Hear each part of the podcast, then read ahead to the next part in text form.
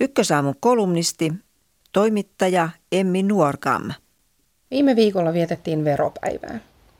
Veropäivän yhteydessä keskustellaan säännöllisesti päivän tarpeellisuudesta. Kuka hyötyy verojen julkaisusta? Ruokkiiko se kateutta? Mitä väliä naapurin tuloilla on?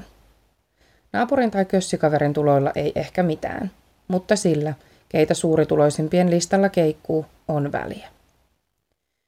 Veropäivän aamuna Ylen aamussa keskusteltiin listan kärjestä ja siitä, miten sinne pääsee.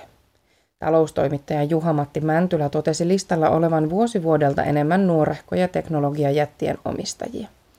Miehiä voisin itse lisätä, sillä 50 suurituloisimman suomalaisen joukkoon mahtui vain 2 naista. Samana aamuna julkaistiin uutinen suomalaisen ruoankuljetusyhtiö Voltin yrityskaupoista. Yhdysvaltalainen DoorDash osti Voltin historiallisen suurella summalla. Kauppasummaa tai siitä syntyviä verotuloja kiinnostavampi on kuitenkin Voltin perustajan Miki Kuusen haastattelu Helsingin Sanomien Visiossa. Yrityskauppa ei ollut uusi ajatus, vaan keskusteluja oli käyty vuosia.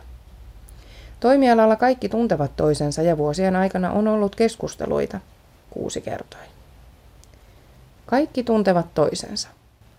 Se tuo tietysti synergiaetuja ja mahdollistaa Voltin kaltaisten jättikauppojen tekemisen, mutta kerryttääkö se samalla tulot niille ihmisille, jotka tuntevat toisensa?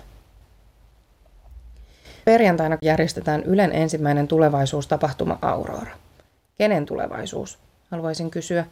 Auroraan ovat nimittäin päässeet puhumaan myös naiset, mutta lähinnä vain valkoiset hyvätuloiset naiset. Maahanmuuttajataustaiset naiset saavat äänen vain Afganistanin tilannetta käsittelevässä keskustelussa. Auroran pääteema on naiset ja teknologia. Pääpuhuja, humanoidirobotti Sofia the Robot, on pisimmälle vietyjä ihmistä muistuttavia robotteja. Sofia on rakennettu tutkimaan tekoälyn vuorovaikutusta ihmisen kanssa.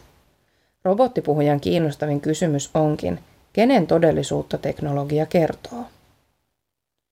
Tietokirjailija Caroline Criado-Perezin mukaan datasta puuttuu valtavasti tietoa naisista, sukupuolivähemmistöistä nyt puhumattakaan.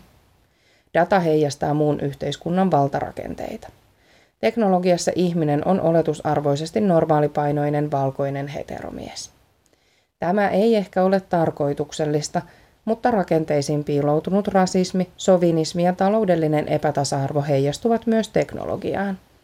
Samaan aikaan yhteiskuntamme nojaa entistä enemmän teknologiaan, jolloin onkin ehkä aiheellista kysyä, kumpi meitä ohjaa? Jos tekoäly on rasistinen misogynisti, heijasteleeko tekoäly yhteiskuntaa vai yhteiskunta tekoälyä?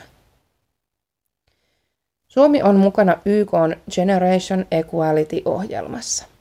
YK:n tasa-arvojärjestö UN Womenin koordinoimassa ohjelmassa Suomi johtaa naiset ja teknologiakokonaisuutta. Ohjelmassa on tunnistettu muun muassa, että naiset pääsevät globaalisti miehiä heikommin teknologian ja internetin äärelle, teknologia ei tunnista sukupuolia tai näiden eroja, ja naiset päätyvät teknologia-alalle miehiä vähemmän. Aiemmin syksyllä Heikki Valkama analysoi tämän johtuvan osittain tech-pro-kulttuurista, jossa tosissaan pohditaan, voivatko naiset ylipäänsä työskennellä teknologian parissa. Ohjelman tavoitteena on naisten ja tyttöjen määrän kasvattaminen teknologia-aloilla, sukupuolikuilujen kaventaminen, sukupuolen huomioiminen teknologian kehittämisessä ja verkkoväkivallan poistaminen. Tavoitteet ovat yleviä ja hienoja. Ratkaisuja etsitään Pariisin tasa-arvohuippukokouksen tai Auroran kaltaisissa konferensseissa. Mutta jos konferensseissa ja huippukokouksissa ratkaisuja etsivät vain toisensa tuntevat, hyvin toimeentulevat länsimaiset ihmiset, niin kenelle ratkaisuja tehdään?